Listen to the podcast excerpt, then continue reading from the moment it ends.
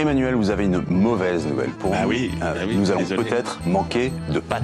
Des pâtes et uniquement des pâtes. Est-ce que les pâtes font grossir La réponse c'est non. Au menu, spaghetti bolognaise. Écoute Pascal, vous avez mangé toute la semaine des pâtes. Oh non, on mange encore des pâtes. Vous avez tous choisi les pâtes au, pâtes au beurre. Bonjour à toutes et à tous, vous écoutez Pâte au beurre, l'émission par et pour les étudiants. Je suis avec ma très chère Eugénie. Et moi avec Antoine. Aujourd'hui, cinquième épisode en direct de cette belle et longue série qu'on a pensé spécialement pour vous, chers auditoris, au détour d'un ou plusieurs cafés solubles matinaux, euh, journaliers, euh, nocturnes. Enfin, ils vont vraiment penser qu'on a une relation. On boit, on boit souvent du café. Dans Pâte au beurre, on parle des thématiques étudiantes qui vous intéressent. Les folles soirées étudiantes qui parfois tournent un peu mal. D'amour, parfois expéditif. De nos amis ennemis, les politiques. De thunes, d'orientation, d'échanges Erasmus, partager des bons plans. Tout ça dans la bonne humeur. Bah, si Eugénie s'est levée du bon pied, a priori, aujourd'hui c'est à peu près le cas. Aujourd'hui, c'est nickel. Ça va Ça va. Le pied gauche ou pied droit aujourd'hui Pied droit. Pied droit, alors Pied ça va, on est content. À la régie, c'est notre cher papy national et ça sera toujours notre papy. On le salue et on le remercie pour cette émission. Mes amis, Mes projets, mes, mes emmerdes. Mes emmerdes. On l'a enregistré tout à l'heure. On l'a enregistré tout à l'heure, mais c'était très beau. Il y avait une vraie cohésion d'équipe euh, dans l'enregistrement de ce générique. Alors dans cet épisode, nous allons parler des projets étudiants, puisque de plus en plus dans les écoles, les programmes tentent à encourager les projets, de l'amont à l'aval, de la construction dans le fond et la forme, jusqu'à la concrétisation de celui-ci dans le terrain professionnel et ou public, et parfois même dans l'après, puisqu'il arrive et de plus en plus que des projets d'envergure durable se transmettent de promotion en promotion. Dans cette première partie d'émission, nous accueillons Claire, Nathan et Baptiste, étudiants et étudiantes à l'IMPGT. Je vous le fais, l'Institut de Management Public et Gouvernance Territoriale. En deuxième année de master, je vous le fais aussi, Management de droit et des organisations des manifestations culturelles. J'ai réussi à reprendre mon souffle. Bravo, bravo, bravo. Bonjour, comment vous allez Bonjour, merci. ben, Bonjour. Bien. Merci de nous recevoir euh, dans vos aimables studios et euh, chaleureux accueil que vous nous réservez euh, depuis tout à l'heure. Et ben, écoutez, euh, Claire, ça va toi? Bah oui, super. Ouais, en forme sa petite voix. Génial. Bah, vous êtes ici pour nous parler euh, du colloque qui va se tenir ici à la friche Belle de Mai du 11 au 13 mai, cette semaine donc. Le sujet, c'est l'art d'inclure. Votre événement, il s'inscrit dans les journées culturelles, un rendez-vous annuel copiloté par euh, la chaire OTAC et OTAC, c'est ça Hmm Ouais, au tac. et la friche Belle de Mai. Est-ce que vous pouvez nous expliquer du coup ce que sont les journées culturelles, comment est-ce qu'elles sont pensées organisées? Bah, du coup, les journées culturelles, c'est euh, mis en place par les étudiants et la chaire. Donc, la chaire, c'est euh, euh, comment dire, un laboratoire qui organise du coup bah, à la fois la formation, mais aussi la recherche et des événements, comme donc les journées culturelles. Chaque année, il y a un thème qui est lancé. C'est vraiment un mot hyper large pour qu'on puisse s'en emparer comme on en a envie. Cette année, c'était inclusion. Donc, euh, de là, le titre c'est, qui en découle, c'est l'art d'inclure la nouvelle révolution culturelle. Et l'idée, c'est qu'on se positionne en groupe. Donc nous, on est une promo, on est à peu près une cinquantaine. On s'est tous divisés, donc on est au total 10 groupes. Et donc il va y avoir 10 ateliers. En fait, il y aura 10 ateliers. À côté de ça, il y aura aussi des conférences, évidemment, organisées par la chaire. Et 10 ateliers autour de l'inclusion. Et chacun a abordé vraiment l'inclusion sous un prisme très particulier. C'est ça qui rend assez riche ces journées, c'est que vraiment, ça va être enfin, pluridisciplinaire au maximum, quoi. Donc chaque année, il y a un mot qui est choisi. Le mot vient de, des personnes qui s'occupent euh, du master ou c'est vraiment une décision colle- Alors, collective? c'est pas forcément un mot parce que par exemple l'année dernière c'était sur les tiers-lieux. Donc, euh, enfin, c'était plutôt un terme euh, sur ce, bah, ces, ces nouvelles euh, structures qui sont, qui, étaient, qui, qui deviennent et qui sont encore aujourd'hui hyper tendance. Là, cette année, ils ont fait le choix d'un mot. Je sais pas du tout ce que ce sera l'année prochaine. En général, ils essayent d'être quand même assez au fait de ce qui se fait ou en tout cas des thématiques abordées dans la société ou dans le secteur culturel. L'année dernière, les tiers-lieux, ça, paraît assez, ça paraissait assez évident, surtout après le Covid, où on avait besoin de retrouver les gens et d'avoir des endroits où retrouver les gens. Et ben, la thématique des tiers-lieux, s'est tout, de suite, euh, tout de suite imposée finalement euh, assez naturellement au sein de la promo même euh, la DM2 de l'année dernière. Et cette année, l'inclusion, parce que c'est une question quand même qui revient pas mal. Et c'est vrai qu'on a la chance, euh, pendant ces trois jours, de l'aborder, comme elle disait Claire, sous beaucoup d'angles différents et beaucoup de, milieux, en fait, dans le secteur culturel assez, assez différents. Et ça, ça va être, je pense, très enrichissant, en tout cas, euh, de partager tout ça euh, dans des discussions, des tables rondes, même des ateliers qu'on va proposer. ouais. Et est-ce que vous avez des interactions entre les groupes où euh, chacun fait son atelier et ensuite vous mettez en commun ou Comment ça se passe? Comment ça s'organise? Parce que c'est un énorme projet s'il y a toute la promo qui est concernée. Bon, on n'a quand même pas eu le temps de vrai. Enfin, on était quand même tous mis par groupe et c'est vrai qu'on n'a pas forcément, on, on, interagit forcément tous un petit peu, on va en discuter, mais ça va plus être sur des temps informels qu'on en discute parce que on est quand même du coup en alternance, donc c'est une semaine de cours euh, par mois, sachant que c'est pas le seul projet qu'on développe. C'est vrai que ça reste un peu compliqué de tous savoir exactement ce qu'on fait. Ouais, il n'y a pas eu tant, enfin, on, en discute entre nous, quoi. C'est vraiment informel, je dirais. Comment on définit le rôle de de la personne qui va. Donc c'est 10 groupes, et comment vous avez choisi vos propres rôles ou vous êtes réunis tous ensemble, vous avez coupé les groupes et après vous avez déterminé le rôle? Donc ben... on est parti un peu sur le fait de chacun avait un peu un sujet avec lequel euh, il voulait euh, peut-être euh, réfléchir sur l'inclusion, c'était assez vaste. Et après chacun c'est un peu on a un peu discuté mais il y a déjà des affinités sur des thématiques euh, aussi entre les gens qui aiment bien travailler ensemble et du coup on s'est retrouvé un peu comme ça à, à créer des groupes donc des, des groupes de 4 5 personnes jusqu'à 8 pour notre cas aussi même euh, parce que le voilà le sujet nous intéressait vraiment et, et puis voilà. Et vous êtes en autonomie au sein du groupe pour déterminer qui fait quoi? Euh, oui, ça, ça, se fait assez naturellement en fait. C'est beaucoup d'échanges et bon, c'est vrai que certaines, certaines personnes ont plutôt des connaissances ou pas dans, dans, l'atelier qu'on chacun traite. Donc euh, nous, on a, par exemple, on a choisi de parler des jeux vidéo. On avait quelques gamers, quelques gameuses, mais on n'avait pas forcément de connaissances euh, par rapport à l'inclusion. Donc c'est vrai qu'on s'y est tous intéressés et ça nous a demandé beaucoup de recherche et de travail. Mais sur d'autres groupes, par exemple, il y a le groupe avec euh, le milieu carcéral, où euh, certaines ben, avaient déjà un projet en lien à côté avec ce milieu, donc connaissaient un peu certaines, certaines personnes, ou en tout cas certains enjeux autour de, ce sujet. Il y a euh, aussi un atelier sur l'inclusion des personnes LGBTQIA+, et pareil, personne, c'est des personnes qui avaient aussi quand même quelques contacts, donc ou des gens connaissaient déjà un peu le milieu et, se sont aventurés là-dedans parce qu'ils maîtrisaient les, les, tenants, les aboutissants, ou d'autres sont partis un peu à l'aventure comme nous avec le jeu vidéo, où on partait juste d'un simple constat qu'on avait tous déjà joué à la console. Et vas-y, ben, l'inclusion, c'est quoi dans les jeux vidéo? Et du coup, on a découvert plein de choses. ouais. C'est vrai que pour rappel, l'événement, il se déroule du 11 au 13 mai, donc à la Friche Belle de Mai. Donc j'ai regardé votre programmation, je me suis d'ailleurs inscrite hein, à quelques conférences et quelques ateliers, donc ce sera l'occasion de se revoir. Pas la nôtre. Pardon. Pour l'instant, pour l'instant, pour l'instant. Pour l'instant, après, si j'ai du temps, avec plaisir, d'autant que je sais que c'est la vôtre, je passerai. Hein. Mais euh, c'est vrai que pour celles qui n'ont pas encore vu la programme et qui s'intéressent euh, aussi à la thématique de l'inclusion, est-ce que vous pouvez nous en dire davantage sur le contenu du colloque, donc les sujets qui sont abordés? Vous avez commencé un petit peu, donc thématique des jeux vidéo, LGBTQ+. Euh, ben, je sais pas si tu veux... Les conférences euh... aussi notamment, parce que du coup j'ai cru comprendre que les ateliers c'est en groupe, mais que du coup les conférences qui les organisent, comment Alors, ça se passe En fait les, les, ateliers en fait, sont, sont, réservés, ou en tout cas sont confiés aux étudiants, donc du coup de, de, de M2. Il euh, y aura aussi des M1 dans la salle, mais ils vont plus faire office de, de public. Ils ont un travail aussi de, de retranscription, un peu de, de, résumé sur ces trois jours. Quant aux conférences, en fait, c'est vraiment euh, animé par la chaire. Euh, c'est, euh, ça va tourner autour de l'entrepreneuriat inclusif dans le secteur culturel. Donc, il va y avoir des chercheurs, il y aura des intervenants qui travaillent avec la chaire ou euh, simplement des, euh, des professeurs aussi qui sont à, dans, dans le master et à la chaire en même temps. Donc c'est vraiment laisser le temps euh, ben, à la chaire de faire sa place. Elle a été constituée récemment, donc c'est aussi une façon de, de promouvoir son activité, de, ben, voilà, de présenter un peu l'activité de la chaire. Donc euh, la, ça, a été, ça a été pensé comme ça. Donc ça a été pensé par euh, Madame Soldo et Monsieur Ariski, je crois, avec qui vous avez échangé euh, pour qu'on vienne ici. Et oui. Et voilà. On salue d'ailleurs. Bien, bien, évidemment, bien, bien évidemment. On les voit, on les voit trop peu, si ce n'est tous les jours.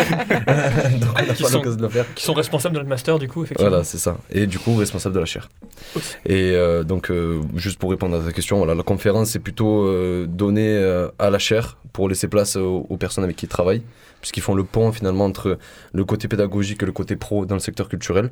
Et nous, on va gérer les ateliers et c'est là où on a, pu, on a eu notre liberté entre guillemets d'expression parce qu'on pouvait choisir n'importe quel thème. Et euh, on a donc du coup le milieu carcéral, les jeux vidéo, on a l'inclusion des personnes LGBTQIA+, on a l'intersectionnalité. Il y a le bénévolat aussi, le bénévolat, euh, l'entrepreneuriat culturel, il y a les carrières féminines dans le secteur musical. Je crois que c'est la thématique à laquelle tu t'es inscrite. Oui. si Mozart était une femme. Ça, euh, le Mozart et euh, le, le, béné le, bénévolat aussi qui m'a moi m'intéressait ouais. particulièrement parce que c'est vrai que c'est quand on pense à inclusivité, j'imagine que dans la conscience collective, on n'imagine pas tout, enfin on pense pas tout de suite à l'inclusion dans le cadre du bénévolat. Non. Donc euh... c'est vrai. Et puis c'est c'est marrant parce qu'on l'a tous finalement appréhendé d'une façon assez différente. On est naturellement bon, je sais que notre groupe et d'autres groupes, on est parti sur l'inclusion en termes de sexualité donc du coup par rapport au genre. Mais euh, d'autres groupes ben, l'ont fait en fonction des profils. Par exemple, pour des, les bénévoles, on va pas s'attarder sur homme-femme, mais plutôt ben, quel type, à qui on s'adresse, quand on va s'adresser à des étudiants ou pas, etc. Pour le milieu carcéral, pareil, la question n'était pas trop la sexualité, mais plutôt des personnes qui sont exclues de la société finalement euh, de par leur position et comment on cherche à les inclure euh, et qui ne soient pas euh, en dehors de la société. Pour les intervenants, du coup, on vous les a mis à disposition et après, vous les avez utilisés ou c'est parti dans l'autre sens, justement, vous êtes parti à la recherche de ces intervenants? C'est nous qui sommes partis à la recherche. Est-ce, comment c'est compliqué? Allez, dites-le nous. euh, Bah, ça, se lit un peu sur vos visages. euh. Alors, alors, ben, alors, on va parler de, de choses qu'on connaît nous, c'était surtout par rapport à notre thématique. Euh, C'était un sujet quand même assez compliqué. Comme on le disait, moi, c'est vrai que ben, je parle personnellement, euh, je, je, ne- je ne savais pas, euh, je ne connaissais pas l'envergure en fait de la question de l'inclusion dans les jeux vidéo et je savais pas à quel point c'était vraiment un débat aujourd'hui. Par exemple, chose tout bête, euh, moi j'étais euh, plus jeune, j'étais vraiment très amateur de jeux de chez Ubisoft. Et j'étais à des années-lumière d'imaginer qu'ils rencontraient aujourd'hui des problèmes par rapport euh, justement à l'inégali- l'inégalité des hommes et des femmes. Et en fait, c'est carrément un sujet tabou. Parce que quand on parle de à des gens, il y, a- certaines personnes qui ne veulent pas du tout en parler ou qui ont eu une très mauvaise expérience par rapport à ça. Et en fait, c'était assez compliqué, du coup, pour rejoindre, pour répondre à la question, parce que au finalement, on, on allait aborder des gens pour euh, les inviter à traiter d'un sujet où, où ils sont pleinement dedans, ils sont, c'est carrément un combat quotidien. Et nous, c'est un projet étudiant, c'est une conférence, l'espace d'une journée, d'une demi-journée. On n'avait peut-être pas la crédibilité pour euh, dire, bah, ok, venez parler avec nous, on sait de quoi vous parlez et en fait, on maîtrise le sujet. Nous, on a abordé les, les- les intervenants et les intervenantes en leur disant, euh, ok, nous, on connaît rien, on a besoin de votre savoir, on veut votre savoir et on veut juste que vous partagiez votre vécu, en fait, f- euh, face à ce sujet, face à ces problématiques. Mais du coup, j'imagine que la, la posture d'autonomie dans laquelle euh, du coup on vous met vous force nécessairement à avoir les deux trois codes pour être en mesure d'interagir. C'est aussi là que l'autonomie du projet est particulièrement intéressante. Bien sûr, c'est to- totalement ça. Après, dans chaque groupe, il y avait plus ou moins des gens qui étaient à l'aise avec le fait de démarcher des, des- inconnus. Mais euh, c'était surtout, euh, finalement, c'était pas plus mal parce que ça nous a forcé à, connaître, à savoir vraiment de quoi on parle aussi, d'aller en profondeur dans le sujet. Euh, par exemple, avec euh, Claire, on a eu l'occasion d'échanger avec une personne non binaire, donc une gamereuse. Et c'était on a parlé pendant deux heures. On devait faire juste une interview de 10 minutes et voilà, juste discuter, échanger comme ça. Et au final, on a parlé pendant deux heures. C'était super intéressant. On a appris énormément sur des choses qui me paraissaient, moi, peut-être euh, ou inexistantes ou banales. Inexistantes, pardon. Et elle, elle était, enfin, elle était euh, vraiment très euh, dans le partage et habituée en plus à ce, ce type d'expérience. Et vous, à, titre personnel, c'était la première fois que vous teniez un projet de cette envergure-là ou vous aviez déjà eu l'occasion de le faire euh, dans votre parcours euh, universitaire ou Alors, parcours personnel d'ailleurs? Je dirais pas comme ça. On avait déjà fait des projets de groupe, quoi qu'il arrive. Enfin, ça, on, on, on a- on en fait un du coup. Enfin, chaque groupe, en gros, il y a les journées culturelles dans nos projets. On a aussi tous dû monter un projet pareil en groupe. Plus on a des choses, enfin, après c'est des rendus plutôt écrits à faire en, groupe aussi. Là, je dirais que ce qui était un peu compliqué, par exemple, pour revenir sur ce que disait Baptiste, là, sur cet entretien qui a duré deux heures, c'est que c'était limite presque frustrant parce qu'en fait, du coup, vu qu'on a une semaine de cours par mois, on se retrouvait avec plein d'infos là où on se disait waouh mais ça on est obligé d'en parler il faut qu'on en parle mais sauf qu'en fait on est obligé de se restreindre au bout d'un moment parce que bah on n'a clairement pas le temps Bien sûr. et, et que c'est ça nous demande quand même beaucoup beaucoup de temps à enfin organiser tout ça Et du coup il y avait limite quelque chose où on, on pourrait l'aborder le sujet enfin chacun je pense je pense que tous les gens de notre classe seront d'accord mais chacun notre thématique qu'on aborde c'est des, des petits ateliers d'une heure et demie qui vont peut-être jusqu'à trois heures parce que nous on est un gros groupe par exemple mais Mhm. même là j'ai l'impression qu'on va pas aller sur tout ce qu'on aurait pu euh, tout ce qu'on aurait pu Ah, aborder c'est sûr qu'il faut faire des choix, mais c'est Voilà. aussi euh, l'intelligence de monter le projet. Mm, mm. C'est du coup de faire des choix de telle sorte à ce que ce soit cohérent et, et, et en soi, c'est les contraintes de la vie aussi de faire des choix. connaissant les limites justement qui étaient imposées, effectivement. Après, il y a d'autres aussi. Enfin, on a l'habitude des projets aussi qu'on peut faire avec euh, notre alternance, puisqu'on est tous un peu professionnels aussi. Donc c'est aussi voilà comment on coordonne ce qu'on sait faire, ce que chacun sait faire, sait faire, ce que chacun a pu expérimenter aussi euh, professionnellement ou même dans sa, on disait voilà, dans son parcours étudiant. Et du coup, euh, du coup, ouais, c'est assez intéressant de voir un peu. Puis on a quand même des profils très différents aussi. On vient de, de licences quand même euh, assez variées. Même des fois certains étaient professionnels, d'autres non. Voilà, donc euh, c'est quand même assez vaste. Vous avez le sentiment que l'alternance, ça vous apporte quelque chose en termes de, de compétences dans, euh, la, dans la gestion d'un projet de cette envergure? Ouais, carrément. Ouais. Ca- Ouais. Enfin, carrément, parce que vraiment, on, on a tous des postes, mais super différents. Je pense que là, de nous trois, euh, on est tous dans des structures différentes et on fait vraiment pas du tout la même chose dans nos structures. Et du coup, quand on se retrouve en, en classe, chacun a son, son petit, sa, ses compétences, en fait, et, et en, les mettant en commun, ça donne euh, les journées culturelles. Et, Voilà. et le choix du colloque, c'est imposé ou c'est choisi comme, euh, comme forme d'expression par vous-même? Euh, tu, tu parles de la, de- par exemple des trois jours. Ouais, euh, le de choix, ce- en fait, le choix de faire un colloque, est-ce que ça vous a été imposé ou est-ce que vous avez décidé de, de tourner l'événement de cette manière? On a suivi le, le format qui était adopté en fait par les, par les, di- les dirigeants de master, donc euh, du coup Madame Soldo et Monsieur Reski. Et je trouve que c'est un format qui correspond plutôt bien au type d'événement, peu importe finalement la thématique, même si on aimerait, par exemple nous, euh, on aimerait faire notre sujet sur une semaine en, en accueillant plein de personnes. finalement, c'est un format qui correspond quand même pas mal à l'événement et il faut savoir aussi que les gens qu'on reçoit en- dans le public, donc euh, là ça va être les M1 et d'autres personnes euh, du coup extérieures, euh, il faut quand même les intéresser et c'est aussi un premier pas pour qu'elles approfondissent aussi euh, leurs connaissances de leur côté. On met en fait on met le pied à l'étrier. Ok, nous on va parler de ça et tu veux en savoir plus, ben finalement tu as tout exposé pour que tu puisses creuser de ton côté et approfondir. euh, C'est de la vulgarisation. Exactement, sorte. nous c'est que de la vulgarisation. en- J'en reviens aux intervenants extérieurs. Comment on fait pour participer à l'événement? Est-ce qu'il faut s'inscrire? Est-ce qu'on peut, est-ce qu'on vient euh, comme on est euh, Alors il faut. alors- en fait, euh, ben, malheureusement, avec le contexte actuel et les mesures sanitaires, on est obligé de, de faire des inscriptions. Donc on a un petit formulaire, donc euh, un lien que vous pouvez retrouver sur la page de la chaire, sur LinkedIn, ou qu'on a à peu près tous relayé sur les réseaux, donc Facebook, etc. Il faut s'inscrire, vous pouvez choisir même la thématique, si vous voulez vous inscrire que- sur une matinée ou sur l'ensemble des trois jours, c'est possible. Il faut juste remplir un formulaire, c'est gratuit.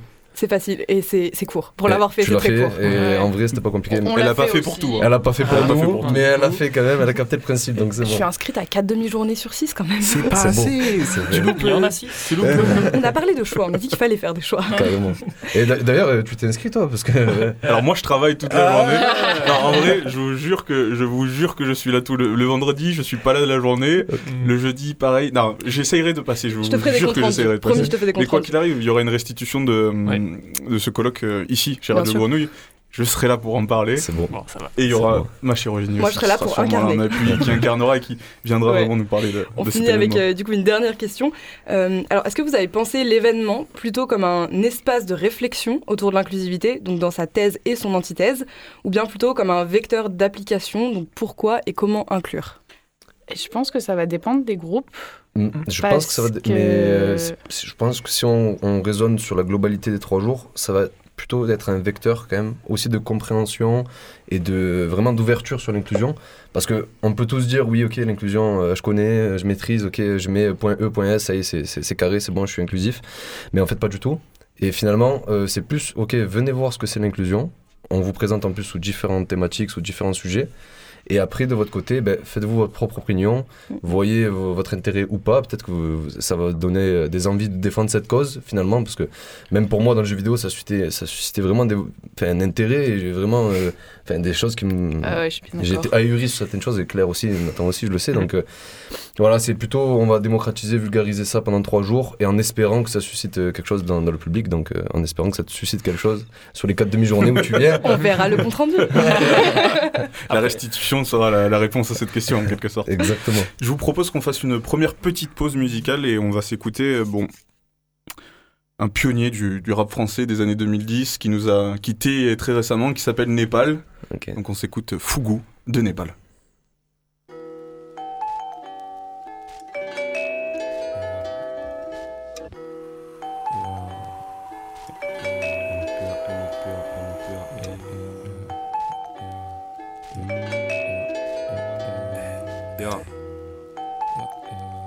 Yo. Aujourd'hui la fission nucléaire ça sert pas qu'à faire des armes. Comme Billy Holiday je vois des fruits chelous sur les arbres. C'est effarant t'as tes parents mais tu fais ce rap Et quand sur les phalanges que des varans. Donc je vais pas dire y a pas de lézard. Essaye de changer l'angle de caméra. C'est le produit nous. Pas les blagues de cadmérate qui font qu'on se casse des barres. Si le plan se déroule direction Nouméa.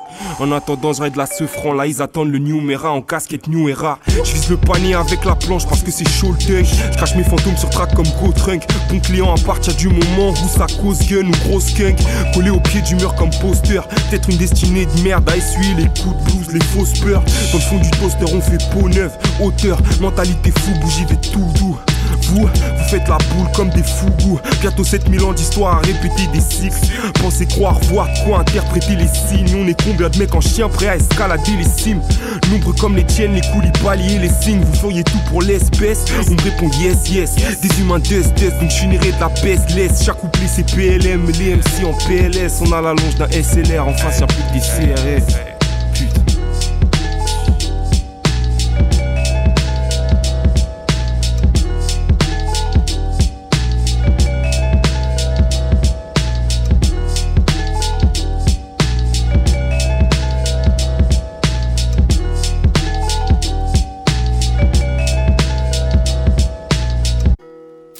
voilà, c'était euh, Fugu de Népal. Euh, Eugénie ne voulait pas que je rappelle qu'il nous a tristement quittés il y a moins d'un an. Mais bon, c'était pour lui, pour faire vivre la flamme euh, Népal. Ça fait du bien. Ouais, ça fait du bien. Un bel artiste en plus. euh, qui a marqué une génération. Bon, je m'arrête euh, pour, ma, pour mon militantisme népalais. euh. Comme d'habitude dans notre émission Pâte au beurre, Eugénie, elle nous prépare une petite chronique salée, un peu piquante aujourd'hui, sur la question des travaux de groupe, comme, on l'a- comme vous avez pu l'entendre au début avec euh, nos amis, euh, nos projets et nos emmerdes. Elle nous a préparé une petite chronique sur les euh, projets de groupe. Les travaux de groupe. Les travaux de groupe, excusez-moi. Qu'est-ce qu'il y a à en dire? Disons que c'est la symbiose des acquis qui, mis en mariage, accouchent d'un projet. Celui-ci est beau, né de l'amour et de l'intérêt commun. Sur la photo, les sourires sont béants.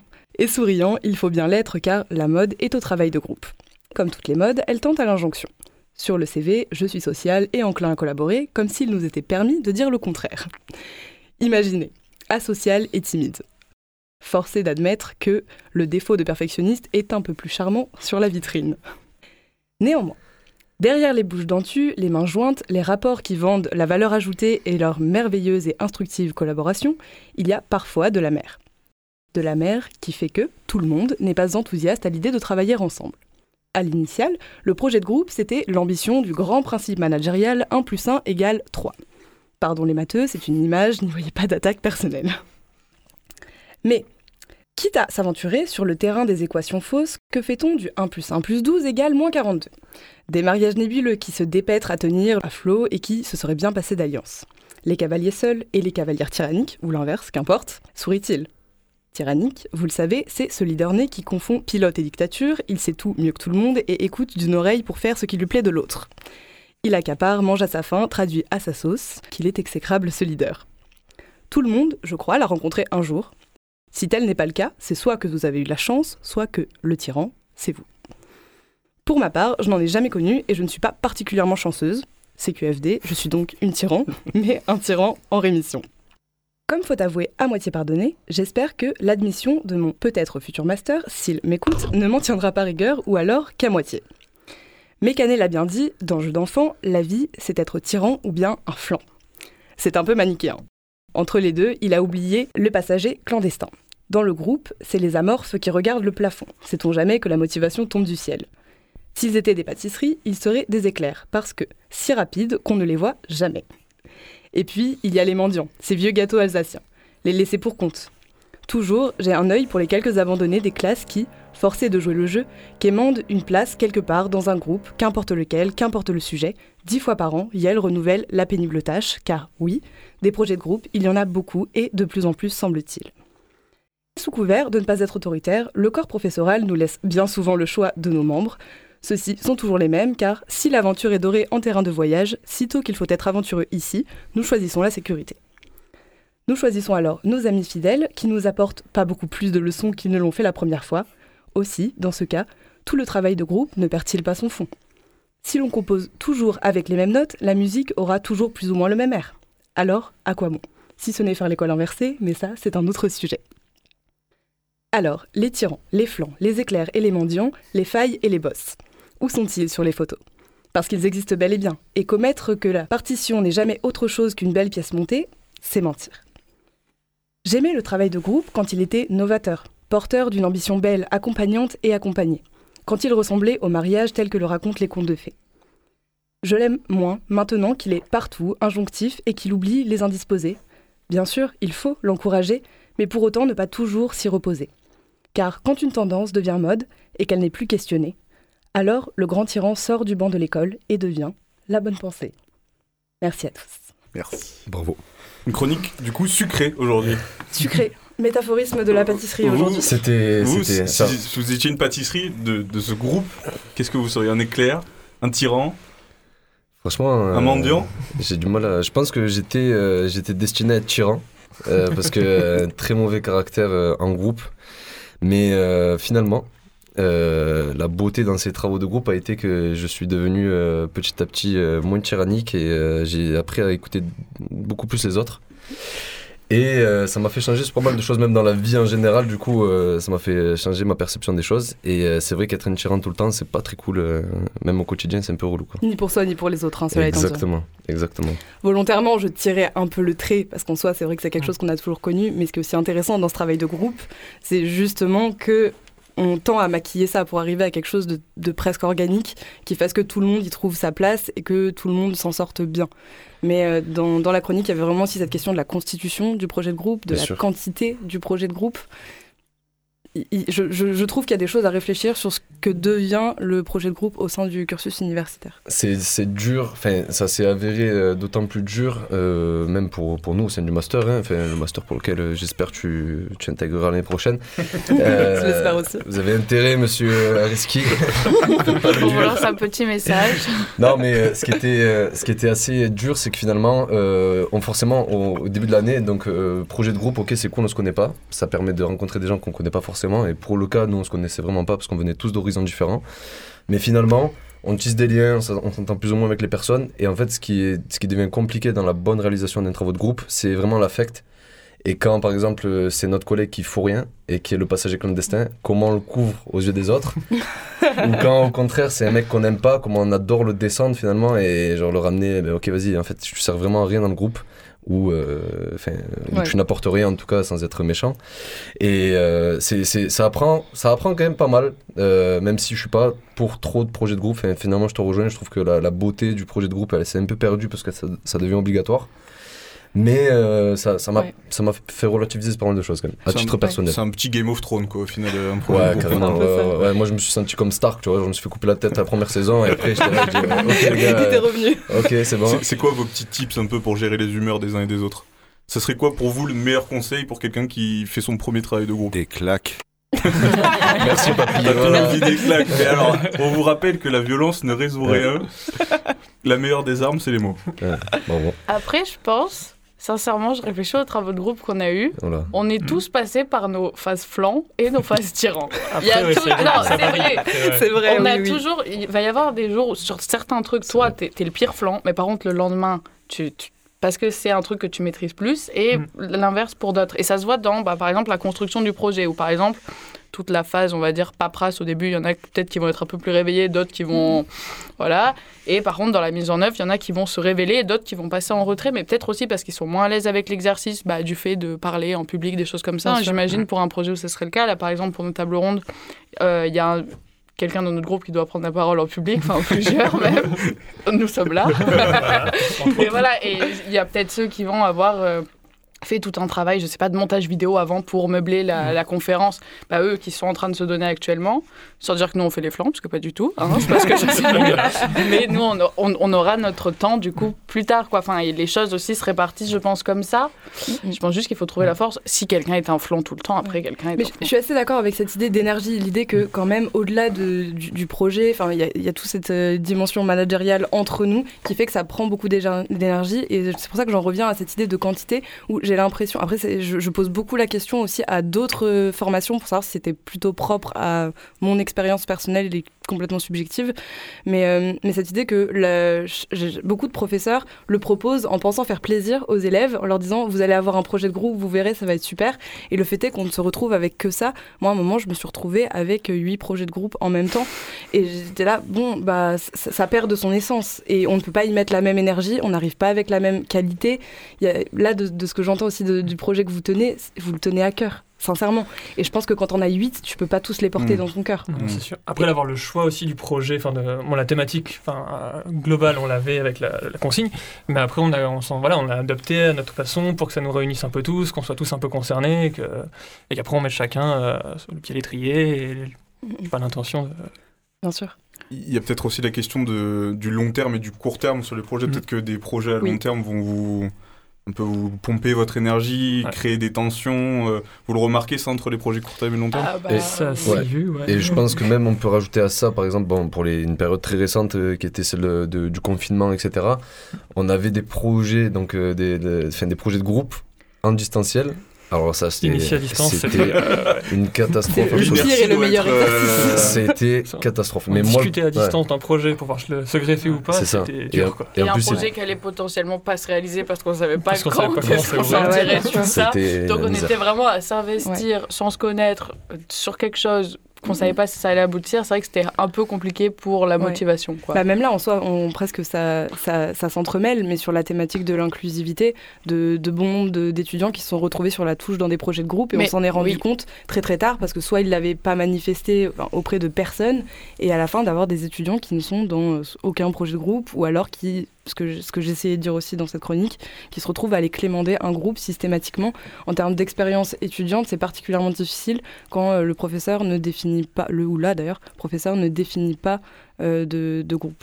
Mais en plus, il faut, il faut savoir euh, que pas tout le monde est, à l'aise dans le, dans le groupe et euh, dans les travaux de groupe en général.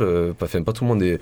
C'est pas que pas tout le monde est fait pour travailler en groupe, mais il y a vraiment certaines personnalités qui ne, qui ne cherchent pas ce genre d'expérience en fait, dans le cadre d'un travail, d'un projet, etc.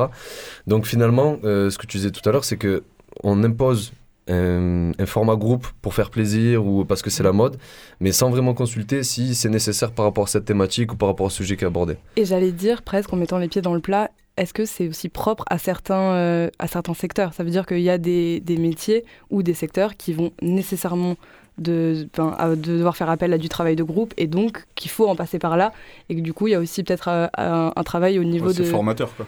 Ouais, ouais, ouais, complètement. Cette idée que faire des travaux de groupe, oui, mais pourquoi? Pour, euh, pour demain. Et où il y a des secteurs, par exemple, où a priori il n'y aura pas de velléité particulière à travailler en groupe, mais quand même. Mais quand même, on en fait. Alors qu'à contrario, là, par exemple, dans votre master particulièrement, ça me paraît difficile de ne pas en passer par là. Oui, oui, oui, c'est vrai. Après, euh, je pense que ce qui se, ce qui se, ce qui se reflète dans le, dans le milieu éducatif, donc euh, peu importe le niveau, c'est quand même aussi un constat de ce qui se passe dans le milieu professionnel. Et finalement, euh, tous ces projets de groupe, euh, ces travaux de groupe qu'on a, ça, ça fait un peu écho à, euh, au- enfin, tu sais, à tout ce que dans les entreprises on organise aujourd'hui, genre les team building, les machins, on réunit l'équipe, on s'entend trop bien, on fait des photos, ou alors euh, ben, on va faire ben, la- section com, elle va travailler avec la section marketing, et hop, ils vont faire un projet, ben, on nomme Ouais. des chefs de projet. Ouais, cette idée de transversalité qui est, Ouais, qui est très c'est- présente dans le dans l'esprit du management C'est d'aujourd'hui. ça, on cherche à faire émerger de, de, de, de pensées différentes et de, de, de pratiques différentes des, des idées ou des, des innovations. Et finalement, sans forcément consulter les personnes, je pense à la base, en disant Ok, est-ce que vous vous sentez de faire ça déjà? Est-ce que tu serais intéressé, toi, de travailler euh, avec Nathan, avec Claire? Ok. Ouais, ouais, pas. ouais, ouais, je J'aime pas sa tête en plus. Ouais, et c'est vrai que du coup, je pense que tous les gens de notre promo sont pas tous à l'aise sur tous les projets qu'on a fait. Nous, par exemple, avec Baptiste, c'est à titre très personnel, mais ce qui pourrait nous être reproché, c'est qu'on est très souvent ensemble sur les projets de groupe. Parce que depuis l'année dernière, le projet qu'on devait faire sur le long terme, c'était le cas. Et en fait, bah, non seulement bah, parce qu'on sait que on- ça marche bien quand on bosse ensemble, mais aussi parce qu'en fait, c'est plus simple d'avoir tous nos projets de groupe qu'on fait avec les mêmes personnes, parce qu'en termes d'organisation, ça reste quand même plus simple que d'être éparpillé dans 20 000 groupes, sachant que du coup, euh, le master est à Aix. Mais pour les alternances, euh, on en a à Paris, on en a, enfin, on est vraiment tous euh, Ouais. dispatchés dans la France. Donc il y a des semaines où, quand on est sur nos trois semaines d'alternance, on se voit pas. C'est ça. Mais en fait, ouais, moi, c'est ce qui m'intéressait, c'est plutôt de soulever la question parce qu'en fait, la solution me paraît complètement normale. Et pour preuve, j'ai fait la même chose et on le fait tous. Donc, si on le fait tous, c'est qu'il y a une très bonne raison à ça. Mais du coup, le projet de groupe, à la base, on l'a initié, c'était pour apprendre à travailler avec euh, d'autres personnes que nous, changer nos, nos habitudes, etc. Et moi, j'ai le sentiment que, par exemple, avec euh, Et Charlotte, je vous embrasse très fort, on a, on Kiss a, kiss. on a, on a super bien travaillé ensemble pendant un an, mais on, ah, on avait n'importe quel projet qui arrivait, on avait déjà nos automatismes, on avait déjà nos rôles attribués, et du coup, à un moment, on a arrêté d'apprendre, on s'est, on s'est conforté dans, dans des habitudes, là où je me dis, si on m'avait forcé à travailler avec telle autre personne, bah d'un coup, euh, là où je pouvais être la meilleure dans ce projet, bah d'un coup, je devenais la moins bonne, et du coup, ça aurait fait que les compétences auraient tourné, et, euh, et voilà, enfin, en tout cas, c'est, c'est quelque chose qui, moi, m'intéresse, et qui, j'aimerais que la question soit remise un petit peu au milieu, au milieu du débat public. Pour le c'est- prochain colloque. Ouais, ben carrément. coup. Pourquoi Par exemple pas, euh, Les projets de groupe, euh, bien ou pas bien Hop, sur trois jours. euh, En soi, en soi, Le sujet est tombé comme ça. non, en soi, bien, bien, les projets de groupe, mais comment enfin, Mais- Comment s'adapter, comment voilà. Bah, comment tu vois, je, pense que Ouais. tu as commencé à esquisser un peu une réponse. Je pense qu'il serait la solution, c'est justement euh, de, de laisser le, le- la place au hasard, ou en tout cas le, le, le ou la professeure de faire les groupes.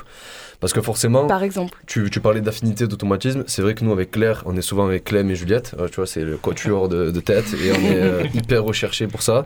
Euh, chacun, on sait, en fait, on va pas demander à l'autre ce qu'il sait pas faire parce qu'on le connaît. Et on sait, et ok, on va pas lui reprocher parce qu'on sait de quoi il est capable Oui. et on sait ce qu'elle aime, ce qu'elle aime pas. Mm, mm. Tu Il vois, y, moi, a- c'est il y a la question de confiance aussi qui va Question de rentrer, confiance, euh, parce que Évidemment. tu, fais, tu fais confiance à la personne avec qui tu travailles, tu sais que ça va bien se passer. mais tout Puis sais les que- affinités après qui se créent. Ouais, mais, ouais, aussi, ouais. Voilà. Avec Nathan, on n'était pas forcément en groupe ensemble, mais on, a vu que dans les groupes où on était respectivement, on avait une aisance à l'oral. Et forcément, quand on s'est retrouvé dans les journées culturelles, bam, Ouais. On s'est mis tous les deux en animateur. Ou après, peut-être une Mm. question de nuance. Certains projets où, euh, allez, là, vous choisissez, d'autres ou, ou moins. Ça dépend des projets comme ça, de cette envergure-là. Ok, on voulait choisir, mais d'autres Mm. ou moins. Ou pareil, je sais pas, moi, par exemple, ça m'est arrivé euh, dans des cours d'avoir certaines personnes où euh, je les trouvais euh, particulièrement douées dans certains domaines et j'aurais vraiment eu aimé euh, travailler avec, euh, avec ces personnes. Et euh, l'occasion faisant, bah, soit t'oses pas dire non à tes amis, soit c'est étrange d'aller vers cette personne en lui disant j'aimerais travailler avec toi. C'est tellement vrai. Et euh, là où je me dis que je me rappelle euh, en primaire, euh, bon, idiot comme souvenir, mais euh, je me souviens que je sais pas, j'étais amoureuse d'un gars, j'avais j'avais 8 ans, on s'en fout, hein.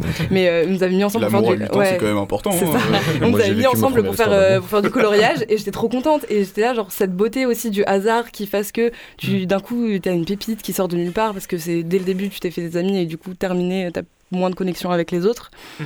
Voilà, cette, cette idée de hasard mais qui est sortie de son côté euh, obligation de on va vous forcer à travailler avec des gens avec qui vous n'avez pas envie de travailler mais la, la- la beauté du hasard quoi, la beauté du hasard. Et le hasard et le choix aussi. Sur le... Après, si nous-mêmes on se dit on va pas aller vers la personne euh, parce qu'on a des affinités, parce qu'on a parlé deux secondes à la pause café et on, voilà, j'aime bien cette idée, ça peut être aussi ben, quel thème elle a choisi d'aborder. Et finalement, ce sujet-là me- m'intéresse aussi. Je te connais pas, enfin, on fait juste comme ça discuter Ouais. deux secondes, mais euh, Ouais. peut-être qu'on va un Bah, petit peu Moi, apporter ce que j'aime quoi. beaucoup, ne serait-ce que dans la démarche de votre, de votre colloque, du coup, c'est cette idée de, de thème et euh, de groupe, après, qui se rattache au thème. Là où j'ai l'impression que c'est souvent l'inverse. On crée le Mm. groupe et une fois que le groupe est Ouais, créé, là, de ouais, quoi on va parler. Et c'est super intéressant, du coup, d'avoir l'autre côté qui fasse que même ça peut justifier que tu t'es allé travailler avec ces personnes-là parce que le thème Mm. te permet de. Encourage et du coup stimule. Ouais. Ouais, ouais, ouais, ouais. Tu vois, en, en termes de solution, ça, par exemple, ça pourrait, euh, ça pourrait être quelque chose. Ouais, le faire dans l'autre sens. Les travaux de groupe, bien ou pas bien, on pourra jamais vraiment dire si c'est bien ou pas bien. Et je vous propose qu'on passe à notre deuxième pause musicale. Cette fois-ci, c'est une- un artiste qui est encore vivant. Ouais, Ah. Alléluia. Eugénie Alléluia. va être contente. c'est Alpha Blondie, donc euh, on part en Côte d'Ivoire pour s'écouter euh, Brigadier Sabadi. Monsieur.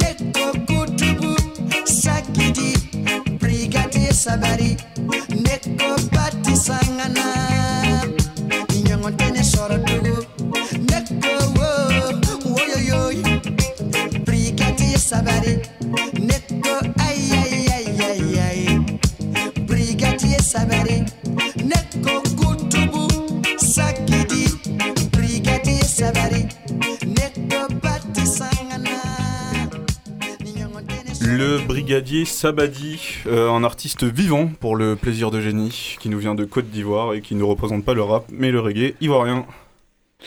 Alors dans cette troisième partie d'émission, donc épisode consacré au projet de groupe, on le rappelle, nous accueillons dans les studios du Triple 8 Charlotte et Laura, étudiantes à l'UGICAM, école de journalisme et de communication d'Aix-Marseille, en troisième année de licence information et communication.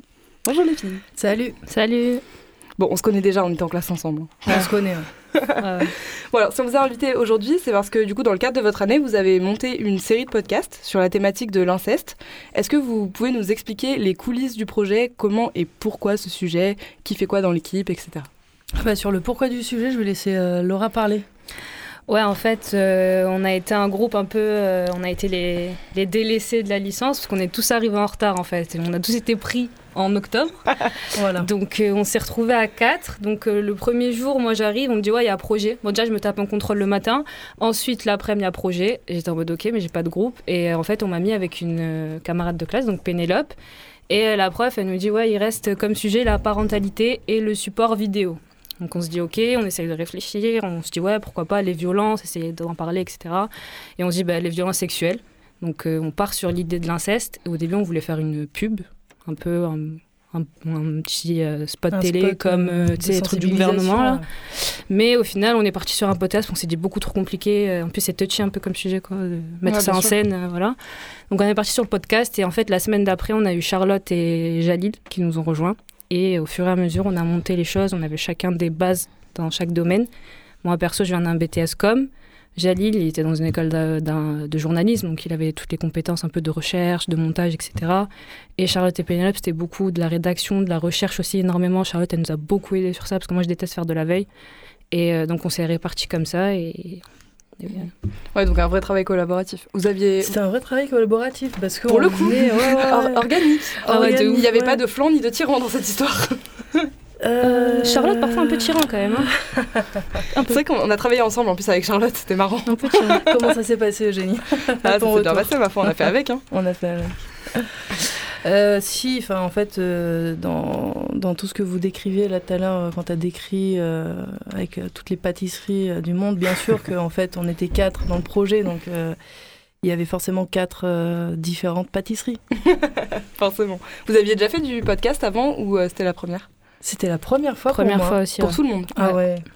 Ah, ça doit être intéressant là d'aller mettre les mains là-dedans quand on en a jamais fait. Ah ouais, Bah, ouais. Justement, c'était euh, c'était un challenge, mais c'était. euh, je pense qu'en fait, on était tous, euh, tous heureux de, de pouvoir euh, faire un podcast. Ouais, parce qu'en vrai, ça a été beaucoup plus intéressant d'aller sur un truc qu'on connaissait pas que plutôt de rabâcher encore un truc qu'on a déjà fait par le passé par d'autres euh, par d'autres projets parce qu'en plus euh, perso moi en com euh, des projets j'en faisais deux trois à l'année et du podcast j'en ai jamais fait et donc euh, quand on a eu l'idée qui, qui nous est venue on s'est dit bah go euh, c'est sûr qu'il faut des, des, des facultés de ouf quoi faut savoir monter faut bien enregistrer etc c'est pas un podcast hyper professionnel mais on a fait un truc quand même dont on est fier et euh, Ouais, ouais, ouais, je l'ai écouté, il y a de quoi. hein. donc euh, on a fait comme on a pu, mais, mais franchement on s'est, on s'est éclaté malgré le sujet qui était lourd, parce que quand même ça pesait de ouf sur le mental parfois. Surtout qu'on a contacté des victimes, on a parlé avec elles, on a vu des professionnels, etc. Enfin, on a vraiment fait un- une investigation. Au-delà de juste vouloir rabâcher des choses, on a vraiment voulu aller en profondeur, euh, montrer des cas, expliquer, essayer de... Justement, on a, on a divisé le podcast en trois. Ouais, essayer de faire en fait un. bah, en fait, on a essayé de regarder ce qui se passait déjà en termes de podcast euh, sur l'inceste. hein, et c'est un sujet euh, qui, qui, certes, est tabou, mais je- ces dernières années, euh, on en parlait un peu plus. Il y a des livres, il y a des émissions, etc. Et on s'est dit, tiens, mais qu'est-ce qui n'a pas encore vraiment été fait? Euh, C'était une sorte de guide. Donc, on a voulu faire une sorte de guide. euh, sans avoir la prétention de tout savoir, on peut pas tout savoir, surtout pour l'inceste, euh, on connaît pas tout, il n'y a pas assez de libération de la parole encore, mais euh, on, a, on a quand même essayé de faire, euh, de faire un guide, donc de faire quelque chose qui n'existait pas encore. Ouais, moi, je trouvais que c'était un, c'était un, un super outil parce que pour le coup, un guide, ça revient un peu à, à cette idée, euh, à cette idée d'outil et euh, ça remplit parfaitement sa fonction. Parce qu'en fait, entre savoir, connaître le sujet très bien, mais on en fait quoi concrètement? Et, euh, et pour le coup, euh, bon bah évidemment, vu qu'il y a eu une grosse libération sur la parole, j'étais un petit peu au fait sur le sujet. Mais j'ai appris des choses, sincèrement. Ah Ou, bah, euh, tant mieux. Ouais, c'était- C'était le but. C'était le but, hein, que quelqu'un, enfin qu'au moins ça serve à des, euh, à des gens qui même soit étaient un peu au courant, soit, euh, soit pas du tout. Hein. Complètement. Vous avez eu quoi comme retour par rapport à ce podcast euh, de vos auditoris On a eu des bons retours. Ouais, franchement, ouais. Moi j'étais étonnée Choquée. des bons Ouais. retours qu'on a eu parce que j'étais pas totalement euh, moi satisfaite hein, du. Mais t'es jamais satisfaite. Moi non plus. Non, Ah, mais moi, je suis comme ça, Charlotte. c'est vrai, c'est vrai. Eugénie, t'as jamais taffé avec moi, et heureusement, parce que je suis pire que Charlotte, moi.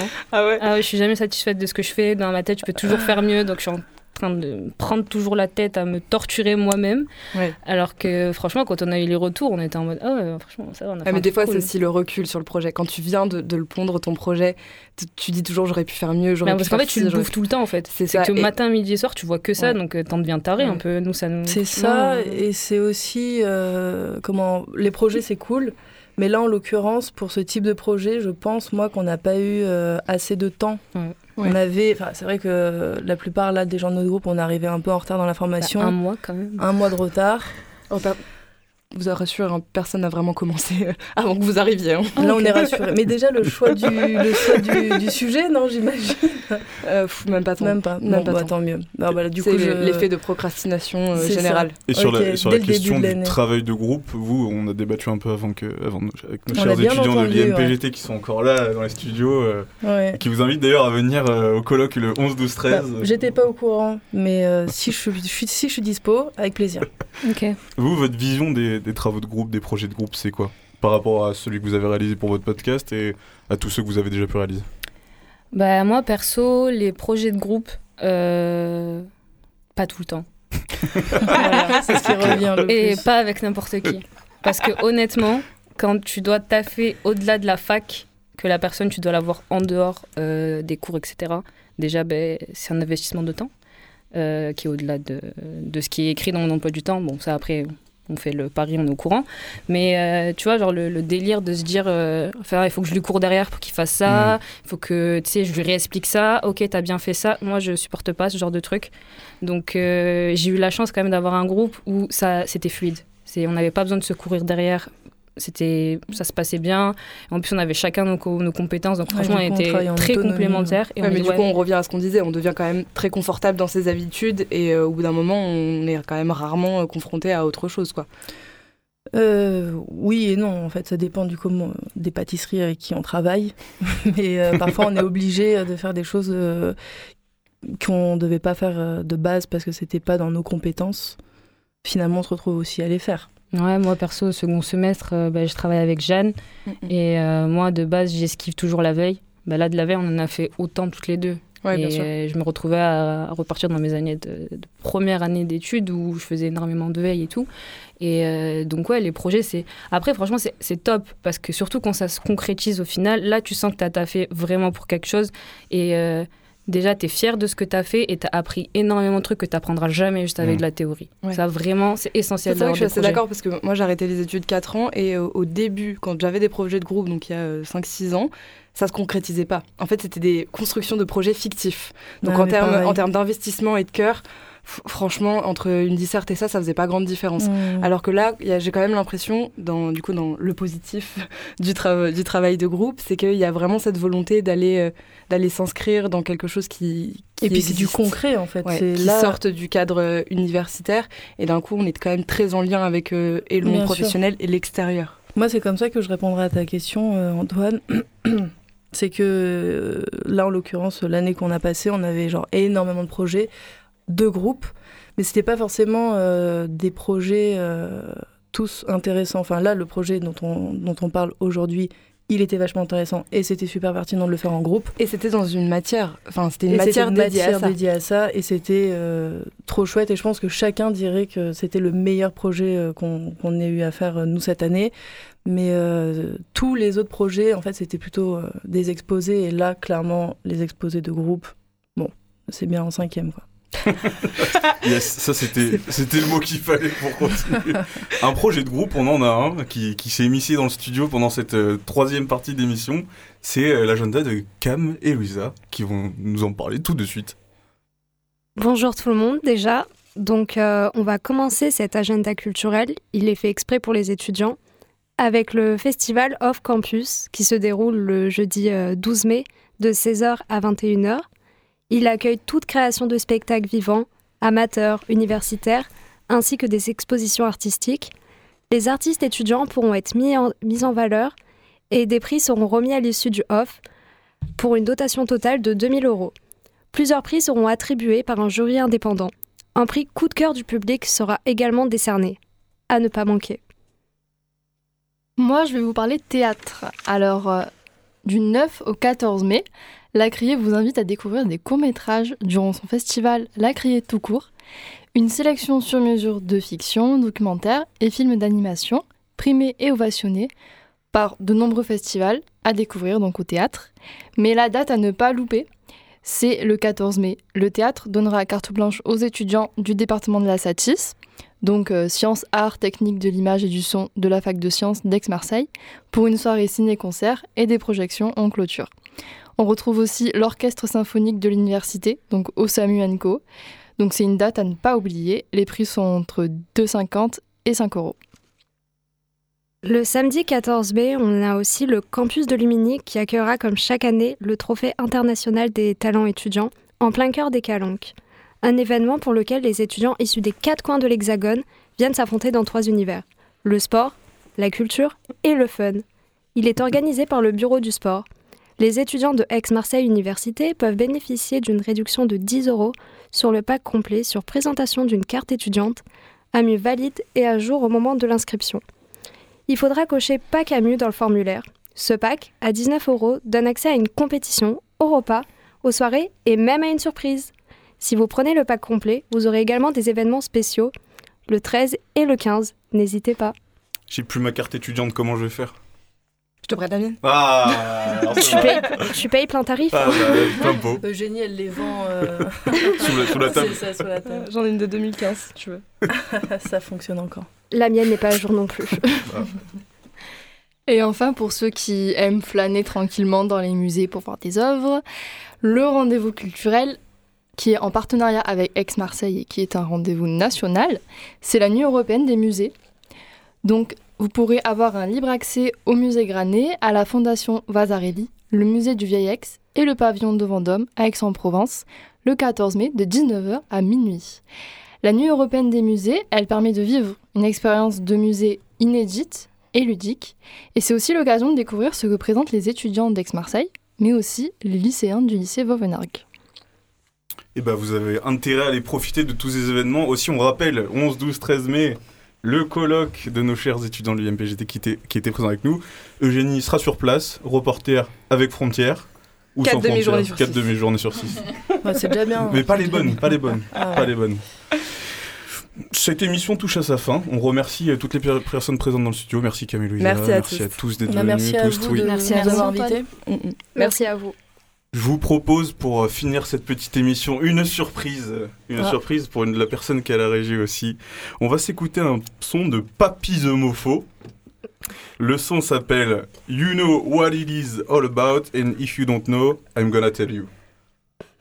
Et on s'écoute ça. Attends, attends, attends, je peux pas le lancer maintenant, il est trop court, on va pas fi- Il va y avoir du blanc Ah bah sinon. moi je veux bien euh, Vas-y, si t'as encore de- une info, vas-y. Vas-y. Ouais, le off, le festival off.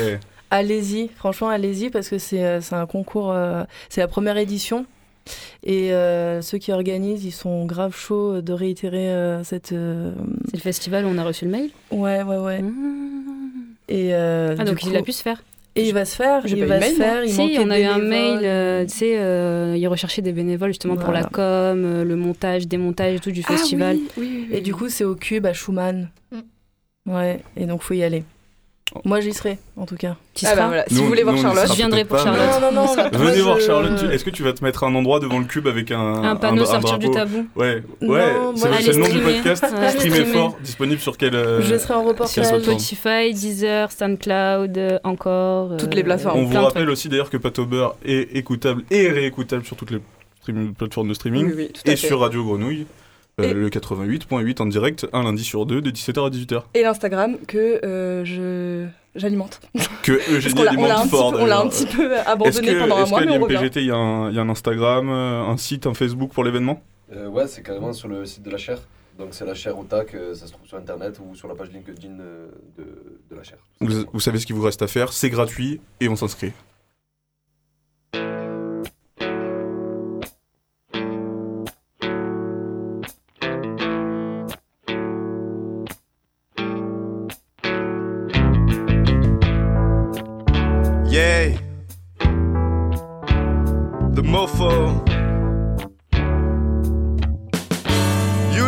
Is all about. And if you don't know, I'm gonna tell ya. It's all about rock and roll. Our music is based on it. And when I talk about rock and roll, I also say hip hop, fat bass, and beats. It's all about rock and roll. Our freedom depends on it. And when I hear reggae dub or soul, I can see that we all in the same shit. I started music when I was three, mostly playing the drum on the island of Tahiti. Learning the rhythm at school by dancing, hitting percussions, practicing the singing. At five, I began the conservatory, hold up us in classical music history. In violin lessons, I studied Mozart, Bach, Beethoven, were guys who knew what was art. During all these years, I get techniques, my music vision's evolving, so are my lyrics. Now I'm 13, I really the hustle. Classical is something that I can't stand anymore. I get an electric G and Hendrix CDs. Alone in my room, I'm creating melodies. I wanna rap and make my own instrumental, so don't be surprised if my music is a fusion. It's all about rock and roll. Our music is based on it. Uh-huh. And when I talk about rock and roll, I also say hip hop, fat bass, and beats. It's all about rock and roll. Our freedom depend of it. And when I hear reggae dub or soul, I can see that we all in the same shit. At high school, I got my first band, and we play grunted sodomy cafeteria to the end. I'm still playing the guitar, but now I'm singing. And because I smoke, my voice is changing. Hendrix Ray, young guy and king of my new idols. No more Eminem posters to watch on my walls. I'm only listening to blues, hard rock or rock and roll. Psychedelic as favorites, Pink Floyd as janitors. Beginning up 2012, I met a girl, and you know how feelings can make you change your world. I had it electro, and she made me love the beats. A music I can add with the old ones I used to trip. Now you can understand better what I'm doing. It won't be like this all my life. One day I just sing, take my guitar back on the stage to put a fire. Cause rock is the best style to lead me higher. It's all about rock and roll. Our music is based on it. And when I talk about rock and roll, I also say hip hop, fat bass, and beats. It's all about rock and roll. Our freedom depend of it. And when I hear reggae dub or soul, I can see that we all in the same shit.